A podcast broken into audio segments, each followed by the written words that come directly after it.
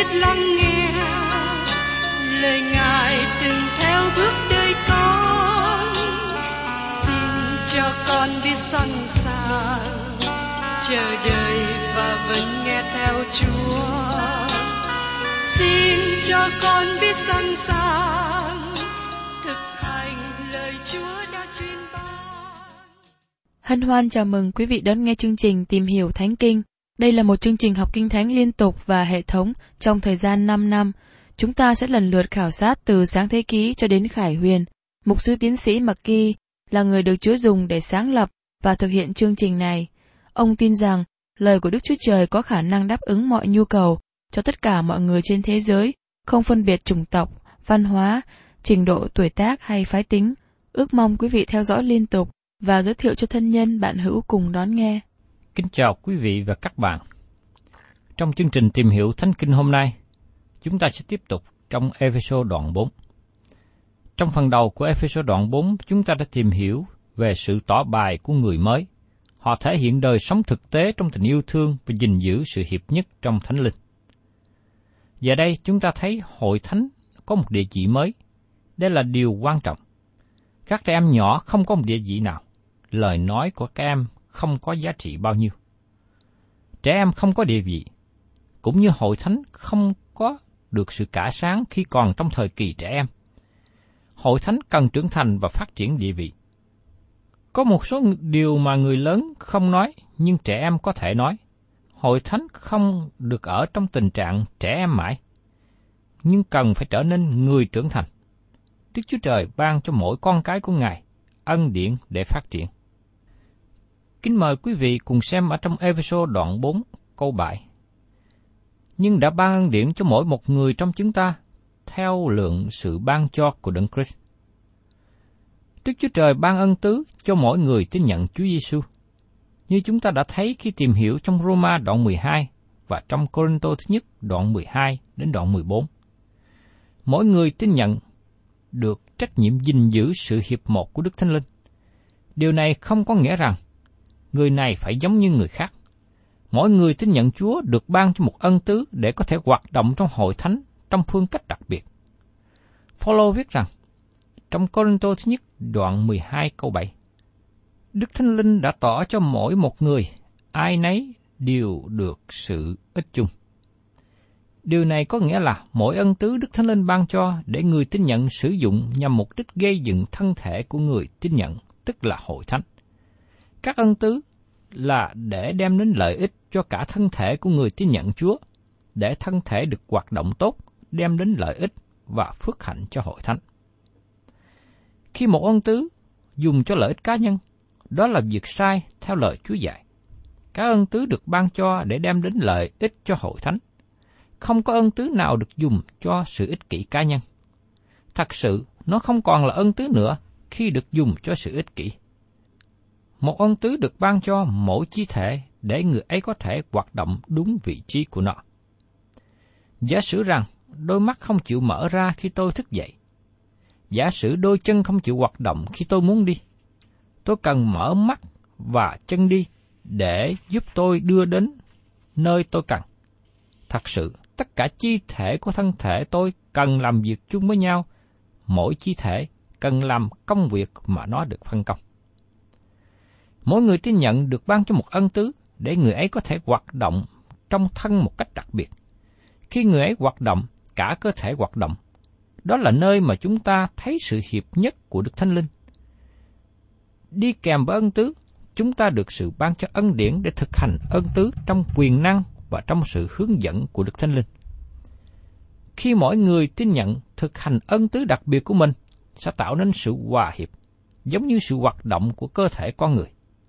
Do vậy, khi một chi thể đau đớn, cả thân thể cùng gánh chịu đau đớn. Điều này có nghĩa rằng, khi các bạn không thực hành ân tứ của mình, các bạn làm cho chúng ta không hòa hiệp. Và tiếp đến, xin mời các bạn cùng xem trong episode đoạn 4 câu 8. Vậy nên có chấp rằng, Ngài đã lên cao dẫn muôn vàng kẻ phu tù và ban các ơn cho loại người. Các bạn chú ý lời này được trích từ Thi Thiên đoạn 68 câu 18. Chúa đã ngự lên trên cao dẫn theo những kẻ phu tụ. Chúa đã nhận lễ vật giữa loài người và giữa kẻ phản nghịch cũng vậy. Hầu cho Jehovah Đức Chúa Trời được ở với chúng nó. Một vài người có thể chỉ ra, tại đây có sự trái nghịch. Trong Epheso nói, Chúa ban ơn tứ cho loài người. Và trong Thi Thiên nói, Chúa đã nhận lễ vật, tức là sự ban cho từ loài người. Như vậy, điều này có trích dẫn sai lầm từ cũ ước không? Xin các bạn chú ý rằng, tác giả có quyền thay đổi lời viết của mình, nếu tác giả muốn. Câu Kinh Thánh trước mặt chúng ta Đức Thánh Linh đổi lời. Ngài làm điều đó với một mục đích. Trở lại trong sách Thi Thiên, chúng ta được nói rằng Chúa Giêsu nhậm của lễ vật từ con người. Ngài đã có sẵn sàng mọi ân tứ.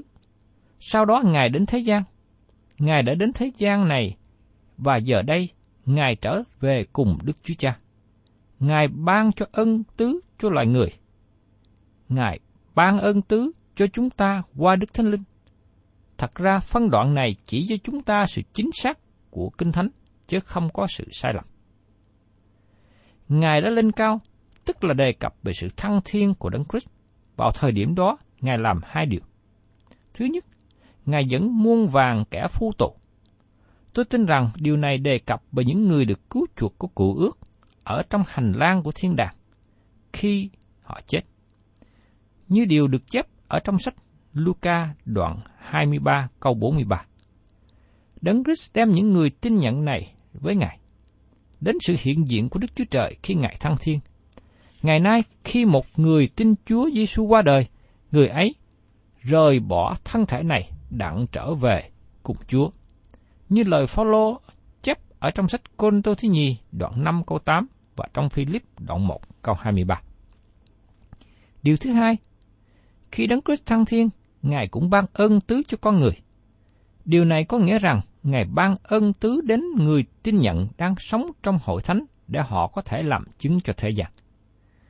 Khi Đấng Christ thăng thiên, Đấng Christ đem các sứ đồ trong thời kỳ cũ ước đến trong sự hiện diện của Đức Chúa Trời. Và Đấng Christ cũng ban ân tứ của Ngài qua Đức Thánh Linh. Vào ngày lễ của tuần, Đức Thánh Linh làm pháp bắp tem những người tin nhận vào trong thân thể của Đấng Christ và sau đó Ngài ban cho họ ân tứ, để họ có thể hoạt động như một chi thể trong thân thể. Đức Thánh Linh đặt họ vào trong một vị trí trong thân thể. Ngài tiếp tục làm điều đó cho mỗi người mới tin nhận Chúa Giêsu. Và tiếp đến trong episode đoạn 4, câu 9 đến câu 10. Và những chữ Ngài đã lên có nghĩa gì? Há chẳng phải là Ngài cũng đã xuống trong các miền ở dưới thấp sao? đấng đã xuống, tức là đấng đã lên trên hết các tầng trời để làm cho đầy dẫy mọi sự. Sự giải thích hợp lý của các câu này là sự thăng thiên của đấng Christ. Ngài cần thăng thiên vì trước đó Ngài đã giáng trần. Đây chính là việc Đức Chúa Trời trở thành người. Những giáo phụ trong hội thánh đầu tiên thấy trong đó công việc của Đấng Christ đem các thánh đồ trong cổ ước từ hành lang thiên đàng đến ngôi của Đức Chúa Trời chúng ta được nói rằng Đấng Christ đã đi vào nơi của sự chết. Điều đó không có nghĩa rằng Chúa Giêsu gánh chịu sự đau đớn sau sự chết. Sự giáng trần và sự chết của Ngài là điều tủi nhục và đi xuống, và nhờ các điều đó, Ngài có thể đem những người được cứu chuộc trong thời của ước vào trong sự hiện diện của Đức Chúa Trời. Điều này giải thích sự đầy dễ của Ngài. Đấng đã xuống, tức là đấng đã lên trên hết các tường trời để làm cho đầy dẫy mọi sự. Và trong Epheso đoạn 4, câu 11 đến 13 nói tiếp. Ấy chính Ngài đã cho người này làm sứ đồ, kẻ kia làm tiên tri, người khác nữa làm thầy giảng tin lành, kẻ khác nữa làm mục sư và giáo sư, để các thánh đồ được trọn vẹn về công việc của chức dịch và sự gây dựng thân thể Đấng Christ. Cho đến chừng chúng ta thải điều hiệp một trong đức tin và trong sự hiểu biết con Đức Chúa Trời mà nên bậc thành nhân được tầm thước dốc dạc trọn vẹn của Đấng Christ. Tại đây Phaolô nói rằng, Đức Chúa Trời chọn một số người và ban cho họ một số ân tứ và dùng họ trong hội thánh của Ngài. Giờ đây xin các bạn chú ý đến mục đích và những ân tứ được ban cho những người này là để các thánh đồ được trọn vẹn về công việc của chức dịch và sự gây dựng thân thể Đấng Christ. Những người được ban cho ân tứ này để làm cho hội thánh được nên trưởng thành đầy đủ. Phaolô nói rằng, cho đến chừng chúng ta thải điều hiệp một trong đức tin và trong sự hiểu biết con Đức Chúa Trời mà nên bậc thành nhân, được tầm phước, dốc dạc, trọn vẹn của Đấng Christ. Điều này nghe có âm điệu như ích kỷ, nhưng tôi tin rằng nó được hiểu đúng. Mục tiêu của hội thánh trong thế gian là gì? Là để trở nên trọn vẹn và phát triển đầy đủ. Tại đây có sự nhấn mạnh, Chúa Giêsu là đấng ban cho mỗi một người ân tứ để làm hội thánh trở nên trọn vẹn. Chúa Giêsu là đấng có quyền ban cho các ân tứ. Ngài ban cho một số người làm sứ đồ của hội thánh. Sứ đồ là những người thấy sự sống lại của Đấng Christ và được trực tiếp quỷ nhiệm bởi Chúa Giêsu để trở thành sứ đồ. Người sứ đồ được sự hà hơi đặc biệt. Đó là điều mà Phaolô đã xác nhận. Ông viết ở trong Galati đoạn 1, câu 1. Phaolô làm sứ đồ chẳng phải bởi loài người, cũng không nhờ một người nào, bèn là bởi Đức Chúa Giêsu Christ và Đức Chúa Trời, tức là Cha, đấng đã khiến Ngài từ kẻ chết sống lại. Và Phaolô cũng nói tiếp ở trong Galati đoạn 1 câu 12. Vì tôi không nhận, cũng không học tin lành đó với một người nào, nhưng đã nhận lấy bởi sự tỏ ra của Đức Chúa Giêsu Christ. Chúng ta để ý thấy rằng, bởi vì tính đặc biệt của chức sứ đồ, nên chức vụ này không còn kéo dài trong hội thánh nữa. Chúa Giêsu ban cho một số người làm tiên tri. Tại đây cũng như trong các thư tín khác đề cập về tiên tri của Tân ước. Họ cũng như các sứ đồ là những người được ban cho ân tứ. Họ có sự soi sáng đặc biệt để dạy về giáo lý của đức tin. Như được chép trong sách Ephesos đoạn 3, câu 4 câu 5. Đọc đến thì anh em có thể rõ sự hiểu biết của tôi về lẽ màu nhiệm của Đấng Christ là lẽ màu nhiệm trong các đời khác, chưa từng phát lộ cho con cái loại người, mà bây giờ đã được Đức Thánh Linh tỏa ra cho các sứ đồ thánh và tiên tri của loại người. Những người này ở dưới sự ảnh hưởng và sự hà hơi trực tiếp của Đức Thánh Linh, nhờ đó họ phân biệt được các giáo sư giả. Và Phaolô cũng nói thêm về điều này ở trong sách Côn Đô thứ nhất, đoạn 12 câu 10.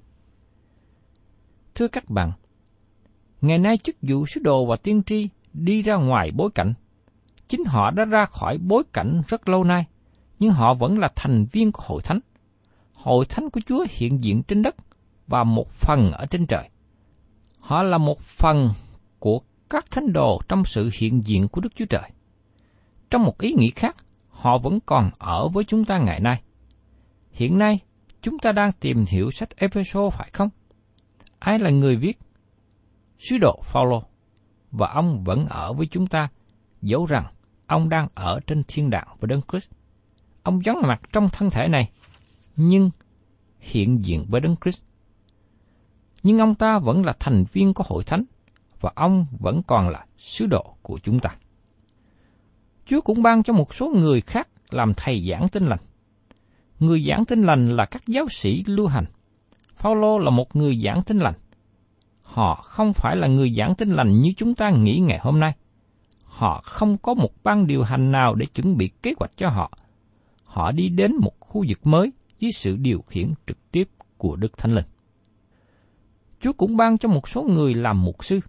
Đây là những người chăn dắt đàn chiên của hội thánh. Ngài cũng ban cho một số người khác làm giáo sư, họ là những người dạy dỗ đàn chiên. Sự ban cho này được đề cập ở trong Roma đoạn 12 câu 7, trong Corinto thứ nhất đoạn 12 câu 28 và 29, và trong Timôthê thứ nhất đoạn 3 câu 2. Đức Chúa Trời ban tất cả mọi điều này cho những người có ơn tứ, đến với hội thánh để hội thánh được trở nên trưởng thành, để thực hiện cương vị của mình. Các bạn thấy rằng hội thánh không phải là cái hộp của riêng mình với thế gian. Hội thánh cần tạo sự chú ý của thế gian. Tất cả những người như sứ đồ, tiên tri, thầy giảng tin lành, mục sư, chuẩn bị hội thánh để những người tin Chúa có thể làm công việc phục vụ và gây dựng thân thể Đấng Christ. Chúng ta gọi mục sư là người phục vụ, nhưng mỗi cơ đốc nhân cũng là người phục vụ như mục sư. Các bạn không cần phải được phong chức để trở thành mục sư. Mục sư được ban cho ân tứ đặc biệt để giảng dạy lời Đức Chúa Trời cho hội thánh, và đối với những người ở dưới sự dẫn dắt của mục sư có thể làm công tác phục vụ. Họ cần đi ra làm chứng và mời người khác đến với hội thánh. Tôi lo sợ vì ngày nay chúng ta có những hội thánh đi ngược chiều trở lại. Tôi rất lo ngại cho một số hội thánh để mục sư làm quá nhiều chuyện. Vì thế, thì giờ cho một sư chuẩn bị cho sự giảng dạy và cầu nguyện bị mất đi. Đến đây, tôi xin nhắc lại rằng, không một người nào trong hội thánh có tất cả mọi ân tứ. Vì thế, đừng có mong ước rằng mục sư của các bạn có thể làm tất cả mọi điều. Xin đừng nghĩ rằng mục sư có nhiều ân tứ. Công tác của mục sư là gây dựng các thành viên của hội thánh để làm công tác phục vụ. Trước đây có một lời bình luận trên một tờ tin tức của hội thánh nhỏ tại địa phương. Lời này viết như sau. Trong nhiều thế kỷ qua, trách nhiệm chủ yếu của việc giảng tin lành được đặt trên hàng giáo phẩm. Người giáo dân không được gọi tham dự vào công tác giảng tin lành, và họ cũng không tin đó là trách nhiệm của họ. Một trong những điều cần thiết để phát triển hội thánh là làm sao để phục hưng những người giáo dân tham gia vào trách nhiệm và phát triển nhận thức về sự phục vụ. Công tác cải cách trước đây đã đem kinh thánh cho giáo dân và sự cải cách mới sẽ đem công tác phục vụ đến cho những người tin hữu trong hội thánh. Tôi rất đồng ý với lời viết như trên. Ngày nay tôi rất vui khi thấy nhiều người tín hữu bình thường tham dự vào công tác phục vụ. Nhiều thanh niên trẻ tham dự vào công tác làm chứng. Nhưng họ cần có sự giảng dạy và được huấn luyện. Đây là một trong những lý do mà tôi chú tâm nhiều trong việc dạy lời Chúa cho họ. Những người tin nhận Chúa cần sự giảng dạy để sau đó họ có thể tham dự vào công tác phục vụ. Tôi rất vui mừng khi có người lắng nghe, học hỏi lời của Đức Chúa Trời và sau đó chia sẻ lại cho người khác. Và tôi mong ước rằng các quý vị đó sẽ tiếp nối công tác tôi đã làm và làm tốt hơn. Các bạn thấy rằng công việc của tôi là cố gắng chuẩn bị nhiều người để giữ phần vào công tác phục vụ. Có một người hầu việc Chúa đã viết thư cho tôi và hỏi rằng, tôi muốn dùng tài liệu của ông để làm bài giảng, như thế có được phép không? Tôi trả lời với ông ta rằng, xin cứ sử dụng, và tôi cầu chúc ông ta làm tốt hơn điều tôi đã làm. Tôi xin nói rõ với các bạn, xin đừng đòi hỏi mục sư của các bạn làm hết mọi điều. Mục sư ở trong hội thánh là để huấn luyện các bạn làm công tác phục vụ, để hội thánh được trưởng thành. Ngày nay, xin chúng ta đừng hành động như người dại dột. Chúng ta cần trở nên nhân chứng tốt cho thế gian. Một trong các thiếu sót lớn của hội thánh địa phương là để những người ngồi dưới băng ghế nhà thờ không biết lời của Đức Chúa Trời. Đó là một thảm trạng. Tất cả những người tin Chúa Giêsu cần được dạy dỗ lời của Đức Chúa Trời để sau đó họ có thể làm công tác phục vụ. Và mời các bạn cùng xem tiếp ở trong episode đoạn 4, câu 14. Ngài muốn chúng ta không như trẻ con nữa, bị người ta lừa đảo, bị mua trước dỗ dành làm cho lầm lạc, mà lai động và dời đổi theo chiều gió của đạo lạc. Phaolô nói, Ngài muốn chúng ta không như trẻ con nữa. Chúng ta có một cương vị. Chúng ta không chạy vòng vòng như trẻ em. Các bạn nhớ rằng, Phaolô nói hội thánh Corinto có nhiều tín hữu như trẻ em trong đấng Christ. Đó là một sự tuổi họ. Chúng ta đừng để bị lừa đảo, bị mưu chức dỗ dành làm cho lầm lạc mà lai động và dời đổi theo chiều gió của đạo lạc. Đây là hình ảnh rủi ro đáng ngại cho con cái Đức Chúa Trời. Khi một người ở trong tình trạng trẻ em thuộc linh thì rất dễ bị lung đạt. Vì thế, tôi mong muốn người tin Chúa đừng ở trong tình trạng trẻ con mãi. Mục đích của Đấng Christ là khi ban cho nhiều người có ân tứ khác nhau để hội thánh có thể phát triển những người mới tin từ tình trạng trẻ em cần trở nên người trưởng thành. Thầy giáo cần trở nên bác sĩ chuyên khoa cho trẻ em. Đôi lúc tôi dùng điều này trong sự diễn đạt. Tôi là một bác sĩ cho trẻ em. Tôi không phải là một bác sĩ sản khoa. Bác sĩ sản khoa đem một em bé vào trong thế gian. Bác sĩ sản khoa chỉ mất một ít thời gian ngắn để giúp bà mẹ đưa một em bé chào đời. Trong khi đó, bác sĩ chuyên khoa cho trẻ em phải tốn nhiều thời gian để chăm sóc, nuôi dưỡng một đứa bé phát triển lớn khôn. Tôi cảm nhận rằng, tôi được sự kêu gọi để đem lời của Đức Chúa Trời cho các thánh đồ để giúp họ được trưởng thành. Và trong Epheso đoạn 4, câu 15 và 16 nói tiếp. Nhưng muốn cho chúng ta lấy lòng yêu thương nói ra lẽ chân thật, để trong mọi việc chúng ta được thêm lên trong đấng làm đầu, tức là đấng Christ. Ấy nhờ Ngài mà cả thân thể ràng buộc, vững vàng bởi những cái lắc léo, khiến các phần giao thông với nhau, tùy lượng sức mạnh của từng phần, làm cho thân thể lớn lên và tự gây dựng trong sự yêu thương. Người tin nhận Chúa không nên ở trong tình trạng trẻ con mãi, nhưng lấy lòng yêu thương nói ra lẽ chân thật, để trong mọi việc chúng ta đều được thêm lên trong đấng Christ. Người tin nhận cần theo lẽ thật trong sự yêu thương. Người ấy yêu thích lẽ thật, sống với lẽ thật và nói về lẽ thật. Đấng Christ là lẽ thật và người tin Ngài sống bài tỏ lẽ thật. Đấng Christ là chiếc la bàn để hướng dẫn bước đi của những người tin nhận Ngài.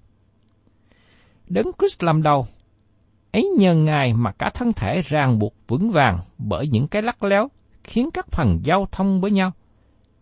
Cơ thể người tin nhận, tức là cơ thể Đấng Christ, được gọi là hội thánh, ví sánh như cơ thể con người.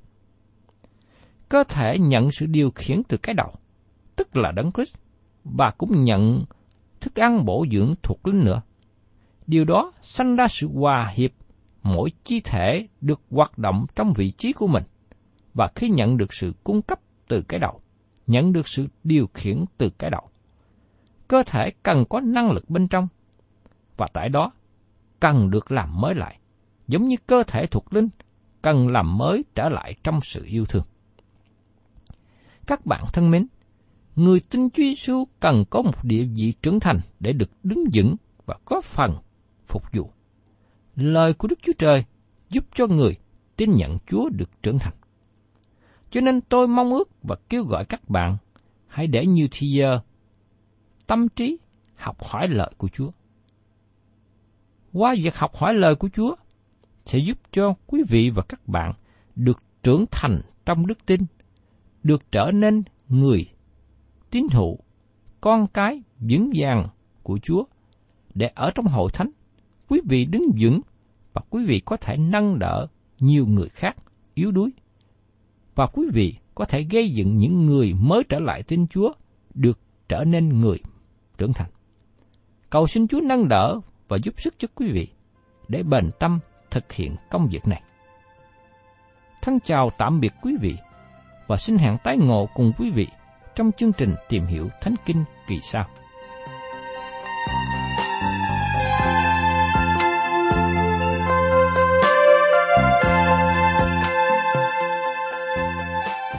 Cảm ơn quý vị đã đón nghe chương trình Tìm hiểu Thánh Kinh. Nếu quý vị muốn có loạt bài này, xin liên lạc với chúng tôi theo địa chỉ sẽ được đọc vào cuối chương trình. Kính chào quý thính giả.